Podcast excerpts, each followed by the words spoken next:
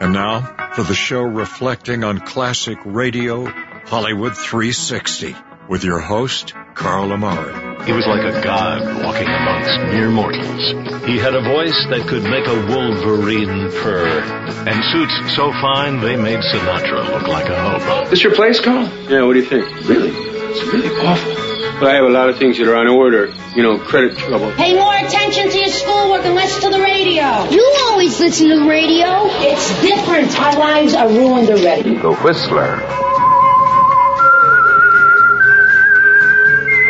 This tape will self-destruct in five seconds. Hello, everyone. I'm Carl Amari, and this is Hollywood 360, the radio show that presents the best in classic radio. This hour on Hollywood 360, I'll present the conclusion to Fibber McGee and Molly, starring Jim and Marion Jordan from 1947. Then I'll present that quirky quiz series, It Pays to Be Ignorant from 1944. With me, as always, is my co-host Lisa Wolf. What's up, Lisa? Hey, Carl. Does it pay to be ignorant? I don't Um, know. I don't know, but I like that title either it way. pays to be ignorant. It's a captivating title. Yeah, wait till you hear it. It's very funny. All right, well, last time we began listening to Fibber, McGee, and Molly. Let's go back to October 7th, 1947, for the conclusion to the football game anniversary on Fibber, McGee, and Molly. Okay, men, I says, we'll give him the old shoestring play. That's very logical. I don't know anyone with older shoestrings than yours. Well, sir, after the next play, I drifted over to the sidelines and made like I was tying my shoestrings. The opposition team never noticed me. The ball went into play. The captain sn- uh, snaps me a long pass. I leaps into the air, grabs the ball, and takes off for the goal line. Like a bullet. So, what happened, if anything? I got a bad break, Doc. I was so excited I'd accidentally tied my shoestrings together. the first step I took, I went neck over elbow, and by the time I stopped bouncing, I was clear out in the parking lot. They wouldn't let me back in without a ticket, so I grabs a taxi and went home. He was the talk of the town for three weeks after that, Doctor, and I must say you never heard such language. Yes, it's always the little cusses that inspire the big cusses. I remember one time when. That's probably for you, Doctor. Probably I have my office nurse phone me every hour wherever I am. Gets me out of some very dull parties. Excuse me. Hello, Dr. Gamble speaking. Who? The hospital? Oh, I'm sorry to hear it. I didn't foresee anything like that. I, uh, I'll be right over. Yes, goodbye. Bad news, Doctor? I'm afraid so. We just lost a patient. Oh. Oh my gosh, Doc, that's too bad. What happened? He got well. But that's the break to the game, kids. See you later.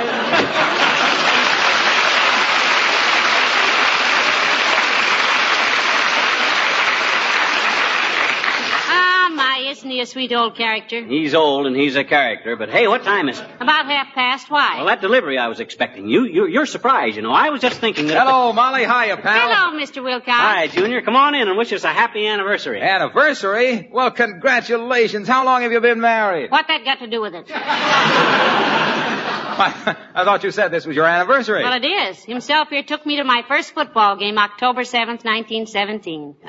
Isn't he wonderful? I'll bet you don't remember the first big date you ever had, Mr. Wilcox. Oh, yes, I do. It was 1916 on Friday the 12th at 3.22 in the afternoon in Omaha. Wow. I remember the exact time because I had just put my wristwatch back in my pocket. Strap busted? No, but wristwatches were new then for men, and I didn't want Frida to think I was a sissy. Even though I was the best wrestler in Benson High School. Who said so? Frida and the other girls. anyway. anyway, there we were in the parlor dancing to the radio. Eh, now, uh, well, well, wait a minute. They didn't have radios in 1916. No, Frida did. Her father was rich. Oh. Well, anyway, it was awfully quiet in the house, and I was afraid Frida would try to kiss me. You see, she was a vamp. Oh, Mm-hmm. what, Junior? A vamp. We called them vamps then. Oh. I was a sheik. Oh.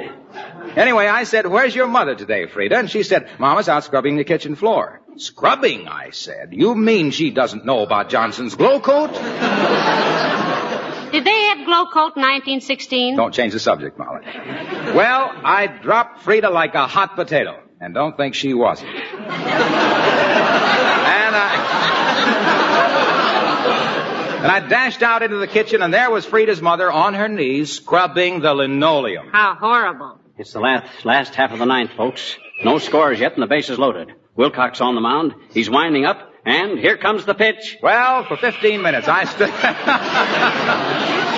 I stood there telling Frida's mother about Johnson's self-polishing glow coat, how it's so easy to use, how you just pour a little out and spread it around, let it dry in 20 minutes or less to a brilliant protective gloss, how it shines as it dries with no rubbing or buffing, how it brings out the beauty and color of the linoleum and makes spilled things so easy to wipe up. I bet she was really grateful, Mr. Wilcox. Nope, she told me to mind my own business and chased me out of the house. But Frida told me later that she always used glow coat after that. Oh, then you did see Frida again. Yes, yes, when I was in uniform. She came to the station to see me off. In uniform, Army or Navy, Mr. Wilcox? Scoutmaster, I was taking a bunch of kids to camp. well, happy anniversary, folks.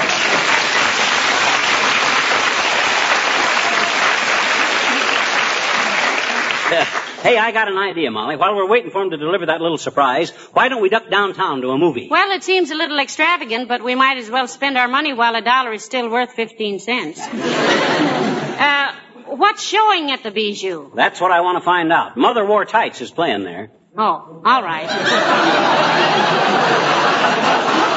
I'll be with you just as soon as I put on my face and get my hat. Oh, Okay, Tootsie. Ah, there goes a good kid. And does she ever love surprises? And am I ever full of them? You'd think she'd learn after a while that none of them ever amount to much, but no, she's always Jerry. Come in, come in, come in. Hi, mister. Oh, hi, Teeny. Well, I'm glad to see you, but we were just going out. Mrs. McGee and I are going to a movie. Oh? Well, there's a dandy one at the Princess, mister. It's Sinbad the Sinner, and it's all in ticklish color, and they say Hey, it's... hey, hey. Wait a minute. Hmm? It's not Sailbad the Sinner. It's Sinbad the Sailor. Okay. Anyway, it's a dandy picture, I bet you. I and Willie Toops went to it. No, no, no. Willie Toops and I went to it. When? Huh? When did you and Willie go to it?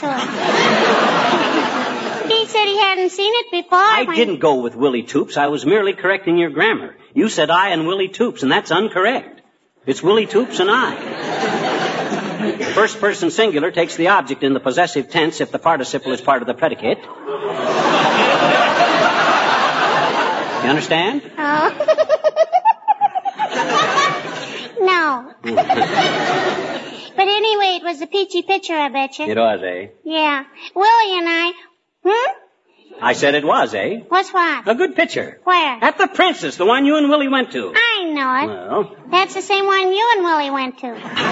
I didn't go to the picture with Willie. You did too, I bet you. You said you and Willie went to see Sailbad the Sinner. I didn't say any such a thing. I never said I never saw Sailbad the signer. And if I had, I if I had, I wouldn't have gone with Willie Toops. I think he's a dreadful little pest. Please, Mr. McGee. Well, You are speaking of the man I love. I and Willie are engaged. there you go again, sis. You mean Willie and I aren't? No, no, no. That would be. Sure. he gave me an engagement ring too, I betcha. Oh, See? say, that's a beautiful ring, Deanie. Sure it is, I betcha. Hmm. It's pure silver. Really? Pure silver. hmm Sure. He got it in a box of Cracker Jack. Why, He said if the prize was a whistle, we'd play cops and robbers, and if it was a ring, we'd get engaged. And it was a ring, and boy, was Willie ever burned up. sure, he wanted to play cops and robbers. Goodbye now. Goodbye, Deanie.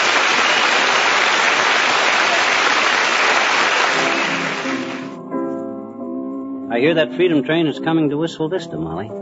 That's something I want to see. Oh, me too, McGee. Imagine seeing the original Declaration of Independence and the Constitution and everything. Yeah. It's kind of easy to forget the things that made this a great country and sort of take things for granted. Oh, isn't the Freedom Train a wonderful name for it? Yeah. I just hope they watch the danger signals and keep it on the right track. Well, the crew is made up of people like you and me, dearie, so it's up to us.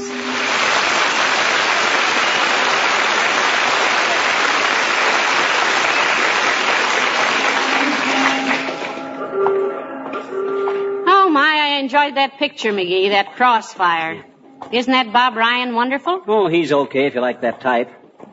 Tall, handsome, curly haired, rugged, and built like an athlete. Oh, he's such a fine actor, too. He had me simply scared to death. Ah, my gosh, I could have played that role just as well myself. if I had all his talent.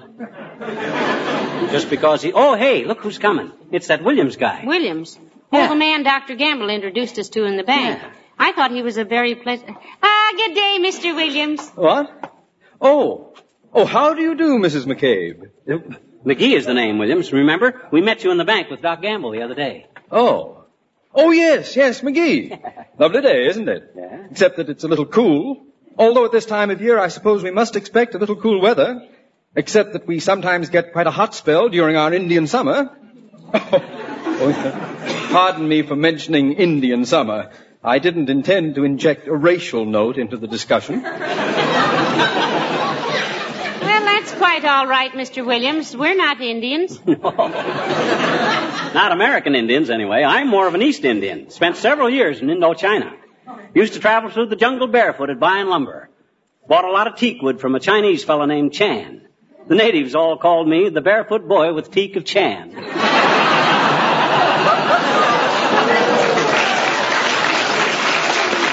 Don't you get it, Williams? Cheek of Chan, teak of Chan. It's a play on words involving a pun on the word Ain't funny, McGee. Oh, it ain't. My gosh, I lay awake for two hours last night working on that. Hmm. I rather enjoyed it myself. Well, thanks. I agree that a pun is sometimes the lowest form of humor, but on the other hand, a clever play on words I find rather amusing. Yeah? In other terms, while I detest puns, I sometimes like them very much.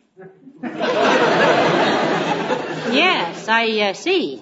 You live in Wistful Vista, Mr. Williams? Yes, yes, I do, Mrs. McGee. That is, I say I do, although to be strictly truthful, I live just outside of town. I suppose paying taxes here makes me a resident, but on the other hand, I consider myself, by reason of being a suburbanite, not a city dweller. You sure hate to commit yourself, don't you, Si? You in business here? Well, you might say I am, and again, I'd hardly call it being in business. I see. I, uh, I suppose I might be called a professional man, although some people might find technical objections to the term. I work for the government, in a way. Oh. But more strictly speaking, I am a local employee. Uh, doing what, may we ask? Oh, certainly. I am a meteorologist, otherwise known as the weatherman. Oh. Well, nice to have seen you again. Good day. Probably.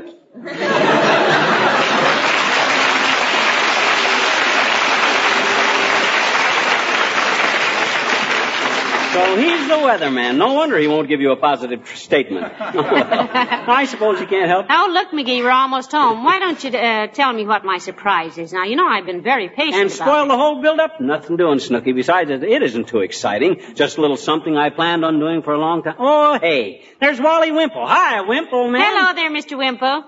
Hello, folks. Been out for school? Been to a movie to kill time, Wimp. I cooked up a little surprise for my wife, and we didn't want to stick around home. Well, now, isn't that a coincidence? I've cooked up a little surprise for Sweetie Face, too. Yeah. That's my big old wife. you know.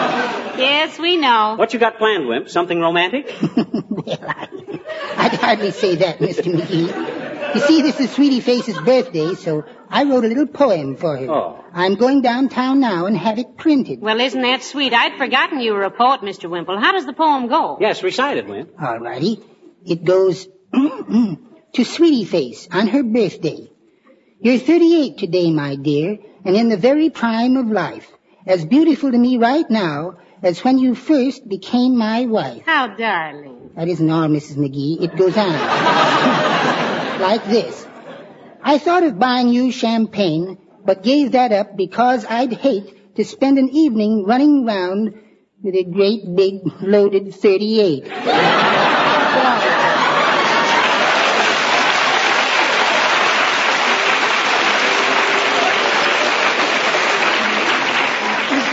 Ah, great little couple, him and Sweetie Face. Well, come on, kiddo. Let's just go this way. Well, why, McGee? Why must we go round through the alley? Well, the delivery men may be in the driveway, and I don't want you to see the surprise till it's all set. Yes, see? but I don't know oh, why- look. There's a delivery truck in the driveway right now. My gosh, I timed this just about perfect. Come on, baby. Uh, But, dearie, that's a coal truck. That wouldn't be what. McGee, what on earth are you. That's the surprise, kiddo. Enough coal to last all winter. And I remembered to order it before we even needed it. Pretty thoughtful, eh? Remember how I forgot to order coal last year and we almost froze to death? Yeah, but McGee, now I tell you. How much more, Joe? That's the last of it, Mr. McGee. Three truckloads. Oh, Onalaska's whole winter. Great. Great. Much obliged, Joe. Well, how's about it, Molly? Pretty swell idea, huh? Uh, yes, uh, but I. Well, if I'd only known what you. Oh, dear. Hey, now, you're not disappointed, are you?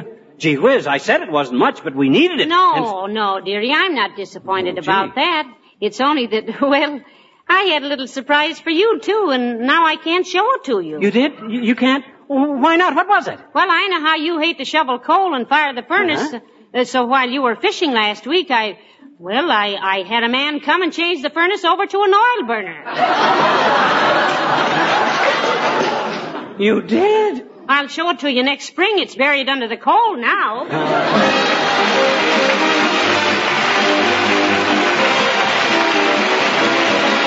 Ladies and gentlemen, it's nice to be back on NBC for Johnson's Wax for another season, and we hope you all enjoyed Fred Waring's wonderful music this summer. We certainly did. You know, Fred's on a different night now, McGee, with a new show. Monday nights for General Electric. General Electric, eh? Well, I'll tune that in. I like to keep up with all the current programs. Didn't you hear me, Molly? I says I like to Yeah, keep... I heard you, dearie.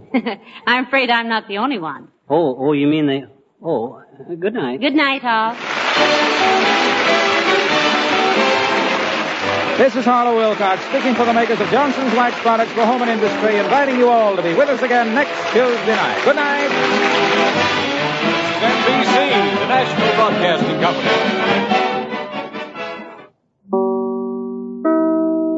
Company.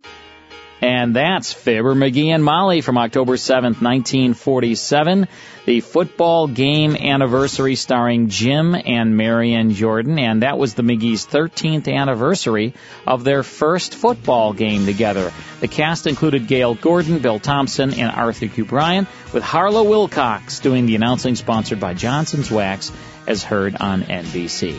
Let's take a break. When we come back, it's It Pays to Be Ignorant from 1944, right after these words.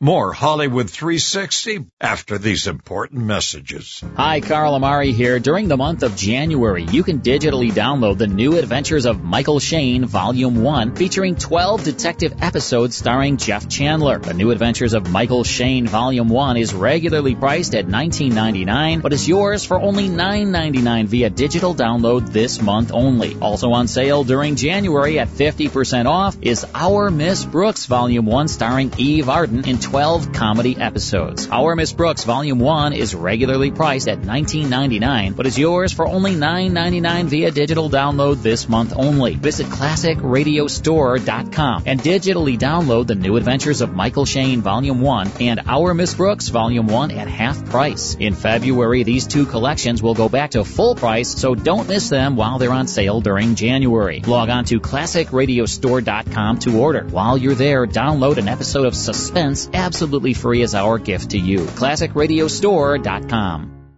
Now back to the best in classic radio on Hollywood 360. Welcome back. I'm Carl Amari. This is Hollywood 360, and it's time now for It Pays to Be Ignorant. It was a comedy quiz show that aired on radio from 1942 all the way to 1951. It was a spoof on such authoritative panel series as The Quiz Kids and Information Please, the satirical board of experts who are dumber than you are and can prove it were Tom Howard as the quiz master with Harry McNaughton, Lulu McDonnell, and George Shelton. Each episode started with a joke and then the conversation would go off on all kinds of tangents and insults at each other. There was a TV series from 1949 until 1951 and then it came back on television from 1973 until 1974. But we have a radio broadcast for you now from August 11th, 1944. It's time now for It Pays to Be Ignorant. What is an optimist? A person who does a crossword puzzle in ink. Correct. Pay that man eight dollars. What do they call the inhabitants of Egypt? People. Correct. Pay that man nine dollars because It pays to be ignorant. The zaniest of quiz shows, rebroadcast for the American Armed Forces and their allies, and featuring Al Trace's orchestra, Lula McConnell, Harry McNaughton, George Shelton, and the man who knows it pays to be ignorant, Tom Howard. Well, First, the uh, uh, expert is Mr. Harry McNaughton, that celebrated author who has just written a book entitled How to Shop Without Annoying a Sales Girl or The Hand is Quicker Than the Eye. but here he is, Mr. Harry McNaughton. I have a poem, Mr. Howard. I see. How I long for the gay old 90s. I wish those days would come back. The girls of today don't wear girdles. Things are getting pretty slack. Things are-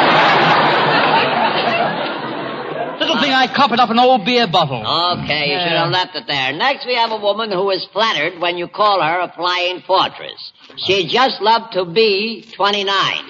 A woman who talks, a woman who talks so much her husband had lockjaw for two years before they knew it. Here she is in the flesh, and when I say flesh, I speak loosely. Miss Lolo McConnell.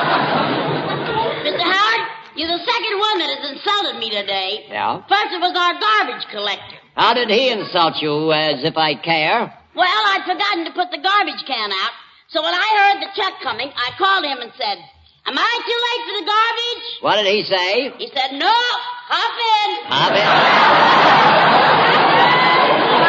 Charming fellow. And you call that an insult? Certainly. He knows I can't jump that I high. see. You could at least try. Next, we have a man who dislikes to drink his coffee out of a cup because the spoon gets in his eye. A man who is so cheap he'd steal the whistle from Whistler's mother. Here he is, Mr. George Shelton. Say, Mr. Howard, uh, can you tell me the time, the right time? The, the time, well, about four minutes after nine. That does it. That do- that's the last straw. Now, what's the matter? All day long, ever since this morning, I've been asking people the time, Yeah. and everybody tells me something different. Uh-huh. I can't believe anybody No, anymore. no, I see. Yeah. People are very two-faced. Oh, they are too. Yeah, okay, let's get on here. Mr. Sheldon, your head reminds me of the face on the barroom floor. That's silly. The face on the barroom floor was a woman's face. I know, it's the floor your head reminds me of. Well, there they are, folks, three living examples of the fact that life can be horrible. Now, here's the first question. Pay attention, see if we can get it. After what Central American republic is the Panama Canal named? Just a minute now. Let me think. Yeah, what with? Doesn't that uh, Panama Canal, doesn't that join the Atlantic and the Pacific? Ah, The Atlantic and Pacific is a tea company. No, wait a minute. Just a minute. Oh, well, I ought to know. I was thrown out of there for teas and coffee. For teas and coffee. That's terrible. I had no grounds to say that. No, you had no grounds. All right. And that's the first portion of It Pays to Be Ignorant. More after these words.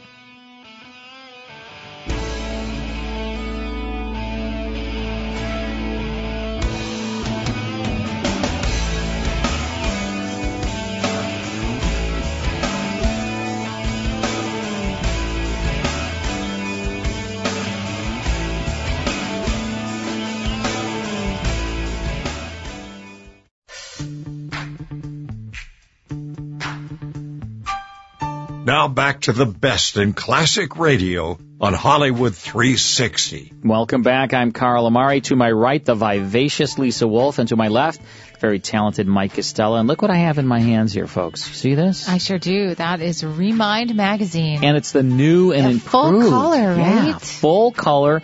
It's way more pages. Let me see how many pages this is now. 79 pages.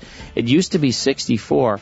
And uh, the inside before used to be black and white with a color outside. But look, every page full color now. And uh, so it's new and improved. And you can go check it out at remindmagazine.com. You know what else they have in here now, Lisa and Mike? They have a, we have a schedule of our programs. here Yeah, on we Hollywood do. 360. We have our schedule of Hollywood 360, right? But now a new feature in the magazine is a monthly retro TV guide. It's a monthly listing of your favorite retro TV shows. So like, where can you find Gunsmoke? Where can you find, you know, all the great classic television shows? And they tell you what networks and what channels.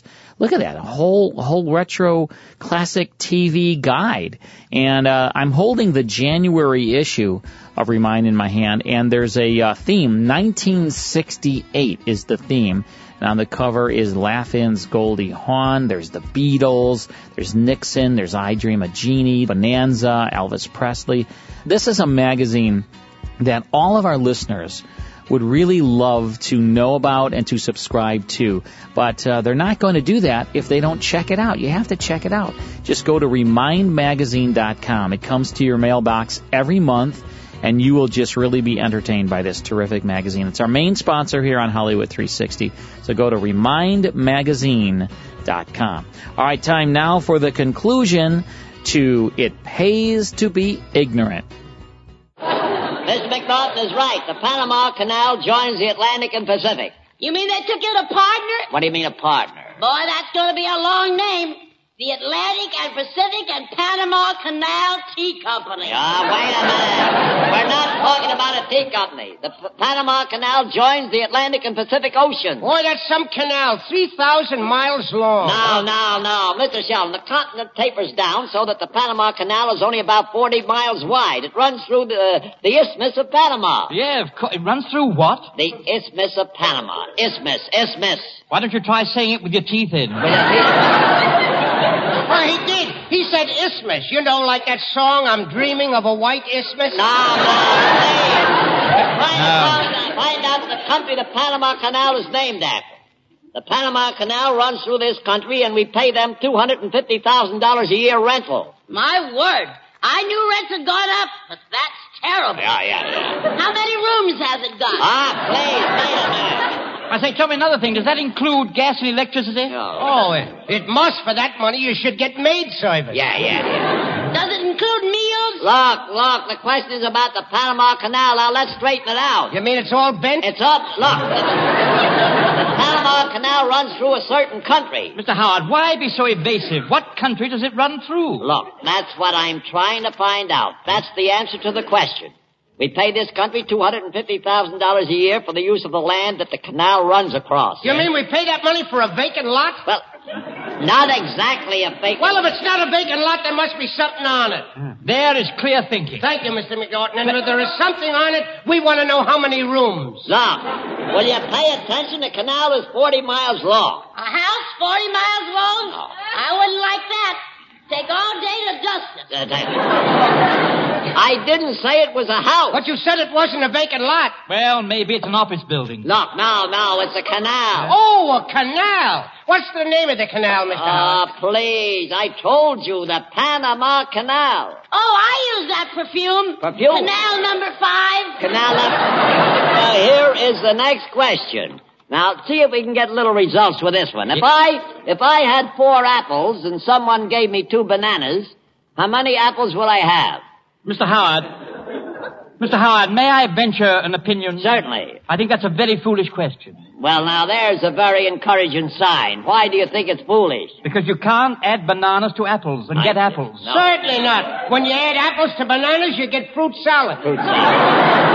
Besides, where are you going to get bananas these days? Answer me that. That's beside the point. Oh, so that's it. You're evading the question, are you? Yeah, how do you like that? Suppose we invaded your question. Look, the question is, Where are you going to get bananas these days? that is not the question. Oh, yes, it is. Just because you can't answer, don't say it isn't the question. I heard Miss McConnell's question. You're quite right, Mr. Sheldon. That was Miss McConnell's question. Certainly. If you can't answer it, Mr. Howard, come out like a man and say so. But we're not interested in Miss McConnell's question. Speak for yourself, John Alden. I, for one, am definitely interested in Miss McConnell's question. I agree with you, Mr. McNaughton. I think Miss McConnell's question is the most fascinating question I've heard all week. Yes. Don't you think? Don't you think so, Miss McConnell? What was the question? Heaven help the sailors on a night like this. Look, the question is, where are you going to get bananas? To eat? Wait a minute. That's a good question. That's a good question. Who That- thought that up? That is not the question. That is. Oh, so now you're going to change it. Too hard for you to answer, huh? Isn't that just like him, you know? Suppose we did that. Look, the question is, how long is the Panama Canal? Wait a minute. You got me in an awful state here. What's the name of the state, Mr. Howard? Maybe he's in Florida. Oh, Maine, you know, is very nice this time of year. Oh, please, I'm going nuts. You're going Oh, nuts, or I think you like it up there. Too many mosquitoes. Yeah, and the food is terrible. I say. So, Mr. Howard, tell, why don't you go up to Martha's Vineyard? You'll like Martha, lovely girl. Will you please make some attempt to answer the question? If I had four apples and someone gave me two bananas, how many apples will I have? Where are you going to get bananas these Ah, days? please.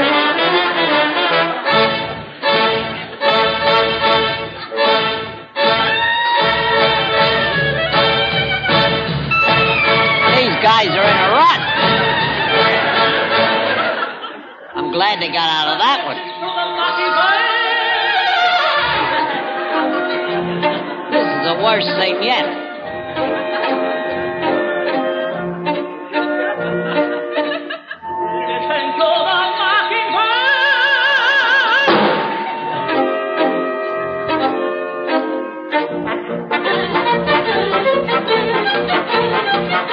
They're in a rut again.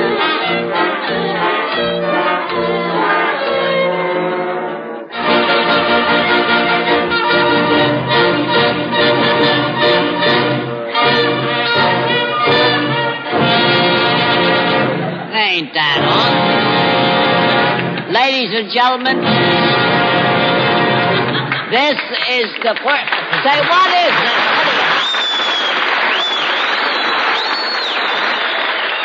Now we come to that part of the program where we ask the studio audience to help us out. We've invited two members of the audience up here on the stage. Well, who is our first guest this evening, Mr. Roberts? Our first guest, Mr. Howard, is Coxswain Roger Beard of the United States Navy. Ah,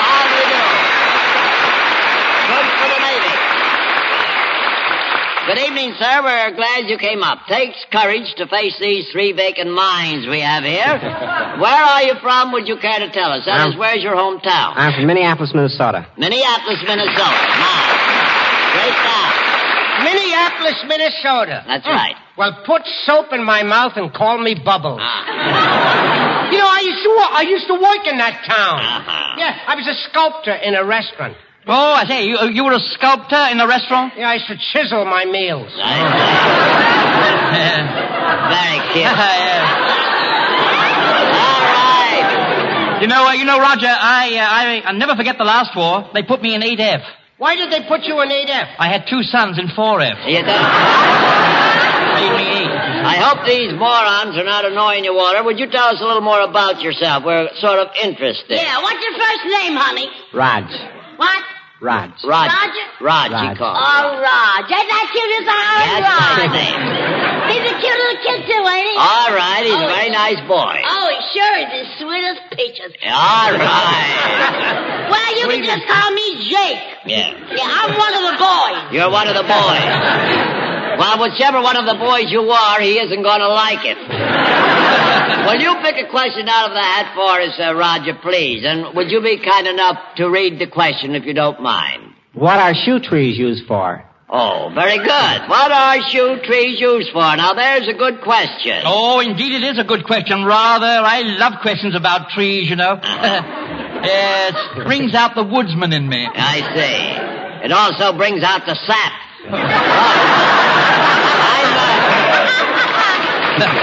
I'm, uh, I'm, uh, I'm talking about shoe trees. I never knew shoes grew on trees. I see.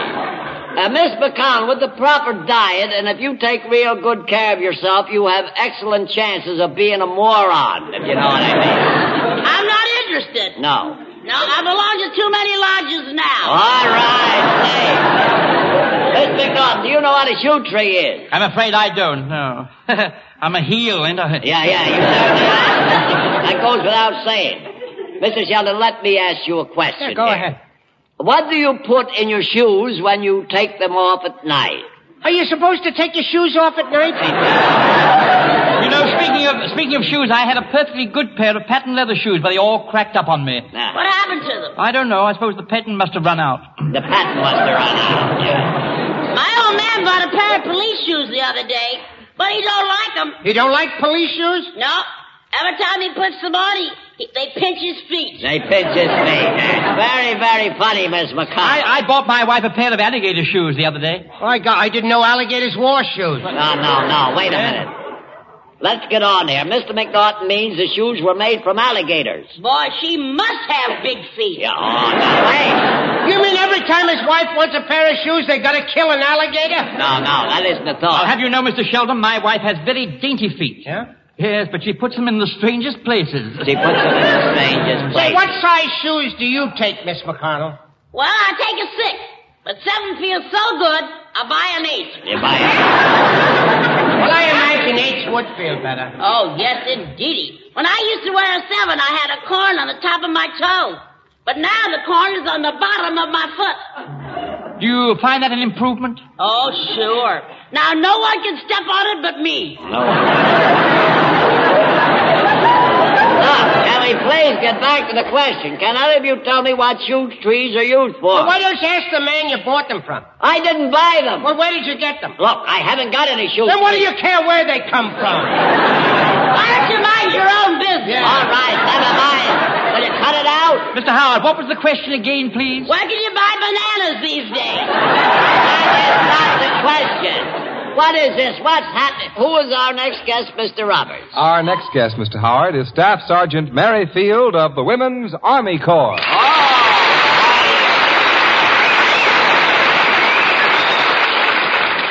How do you do, Miss Field? This is indeed a pleasure. We're very, very happy to have you with us. Oh, very charming girl, isn't she, Mr. Howard? All right, she yeah, is a rather. charming girl. You know, it's girls like her that make me like girls like her. I see. Very cute. I wish you'd do me a favor, Mr. McNaughton, and stop embarrassing our guest here. Miss Fields, pay no attention to them. They're beginning to get into their second childhood. Where, where is your hometown? Would you care to tell us? I certainly would. It's Cleveland, Ohio. Cleveland, Ohio. Great town. Been in Cleveland many, many times. You didn't happen to work in May's department store there, did you? No, I didn't. That's but down on the square. Isn't I it? know. Yeah, yeah, I've been through there in the bargain basement many times. uh, what are you doing in New York, may I ask? Are you visiting here or are you stationed here? I'm stationed here. Oh, I see. Recruiting. oh, recruiting. Well, my, that's swell. Are you uh, you like your work in the service? Yes, I do. How long Very you been? interesting. How long you been in New York? Uh, I have been in New York for a year and a half. Oh, a year and a half. Then you've been around New York quite some. That's How do all. you compare the boys in New York with the boys in Cleveland? Or are you married? Maybe before are you no, married? I'm not married. Well, then you can answer that question.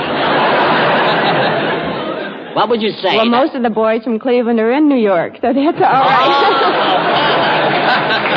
You don't mean by that you brought them with you. They just happen to be they here. just happen to be here. Well, that's fine. Uh, have you met Merrill LaGuardia yet?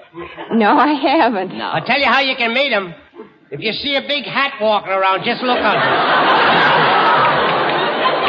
Would you care to tell us, uh, Miss You know, I Field- just I just got a postcard from a girl in Chicago. Yeah, what'd she say? Oh, I don't know. There's no writing on it. No writing on it. Oh. No. Well, you see, she's not speaking to me. I just got a letter the other day from an old girl of mine. Yes? Boy, was she dumb. She used to sign her name with a cross. Uh-huh. Sign her name with a cross. Yeah, now she signs it with a circle. Really? How come? Huh? How come? Well, she got married. She changed her name. I Oh, guess.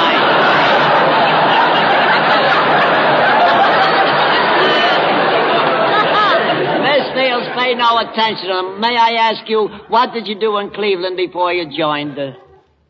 Well, uh, I did many things. Most of my time was spent in newspaper work, Oh. advertising newspaper work. Uh, advertising. What newspaper? Do you want to give it a plug? Why, certainly Cleveland shopping news. Oh, the uh, Cleveland what? Shopping news. Oh, the Cleveland uh, shopping news. I That's thought you right. said shopping news. I can't hear very good, you know. At my age, you're, everything goes back on you. Well, we're, we're more than glad to... What do you intend to do after the war? Have you made any plans?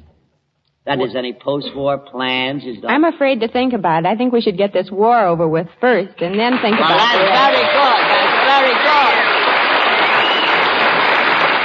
Now, that is, Miss Fields, a very good thought. And I want to tell you, I've enjoyed my interview with you immensely. Now, I'm I going love her uniform. Oh, you like a uniform. Oh, she's swell. It's all with you, don't she? yeah, yeah. Oh, that reminds me, I, I, I, I've just got to borrow some kind of a costume. A costume. Yeah, I'm going to a masquerade tomorrow night. Uh-huh. I don't know what to go as. I see. Why don't you tie a rope around your waist and go as two bales of hay?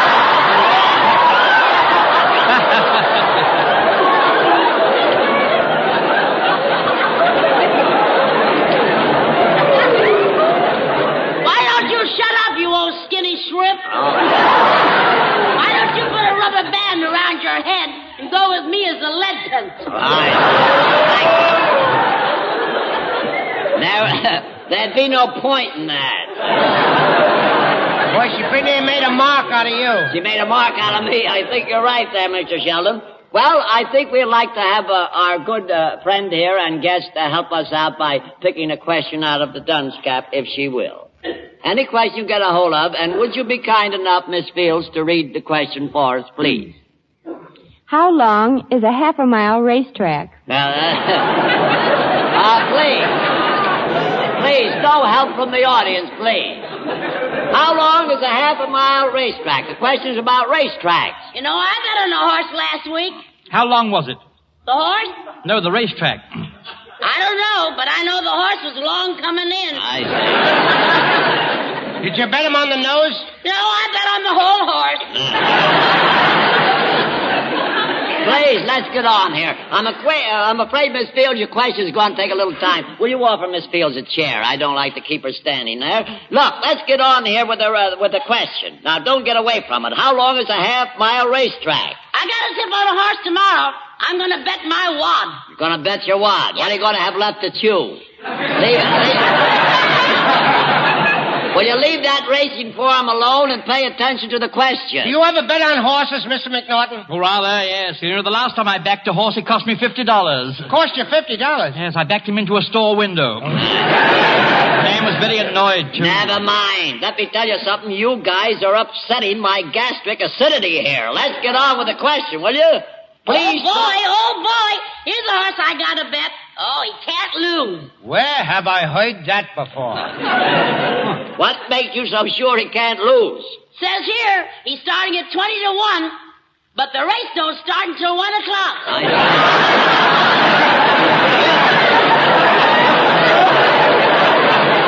Well, you know, let me see now.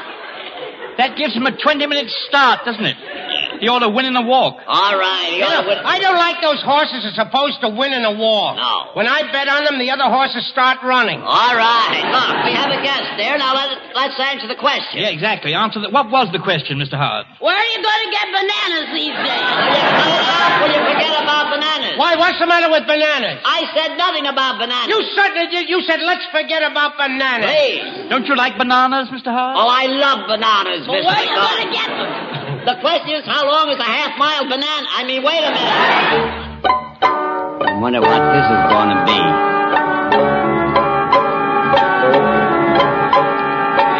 Dodge.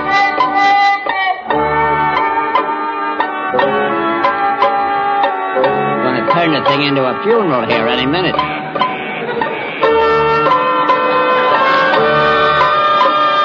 Don't mind it. Anything will happen with this August.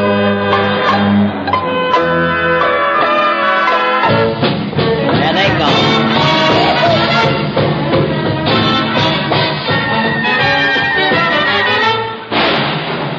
There goes his option right there.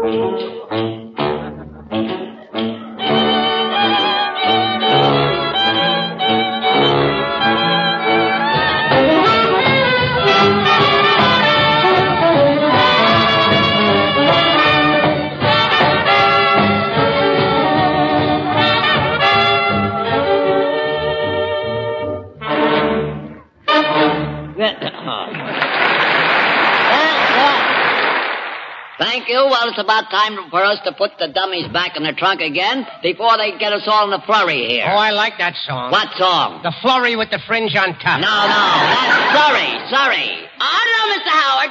Surrey is an Indian dish like uh, chicken surrey or lamb No, surrey. or- no, no, no, that's curry. Oh, there's another beautiful song. Curry me back to old Virginia. I didn't say that. I said Oh, sorry, sorry, sorry. Oh, that's all right, old boy. Don't apologize. Look, look. A surrey, a surrey is a big old-fashioned vehicle, square in the back with two skinny shafts sticking out of a big bulky body. Now we're back to Miss McConnell again. Oh, why don't you excuse it, please? Well, there you are, folks. It's time to say goodnight for Harry McNaughton, Lulu McConnell, George Sheldon, Al Trace, and his band. This is Tom Howard saying good night and good nonsense. This is the Armed Forces Radio Service.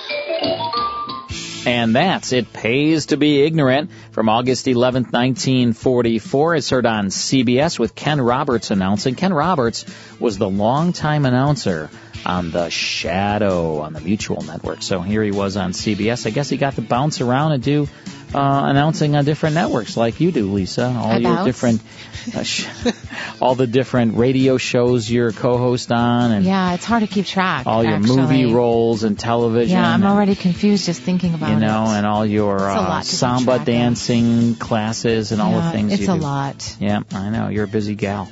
All right, let's take a break. When we come back, it's more of Hollywood 360. More Hollywood 360 after these important messages. And now back to Hollywood 360 with Carl Amari. Next time, it's the adventures of Philip Marlowe from 1949. Then Art Linkletter proves that people are funny. That's next time, right here on Hollywood 360. We'll see you then.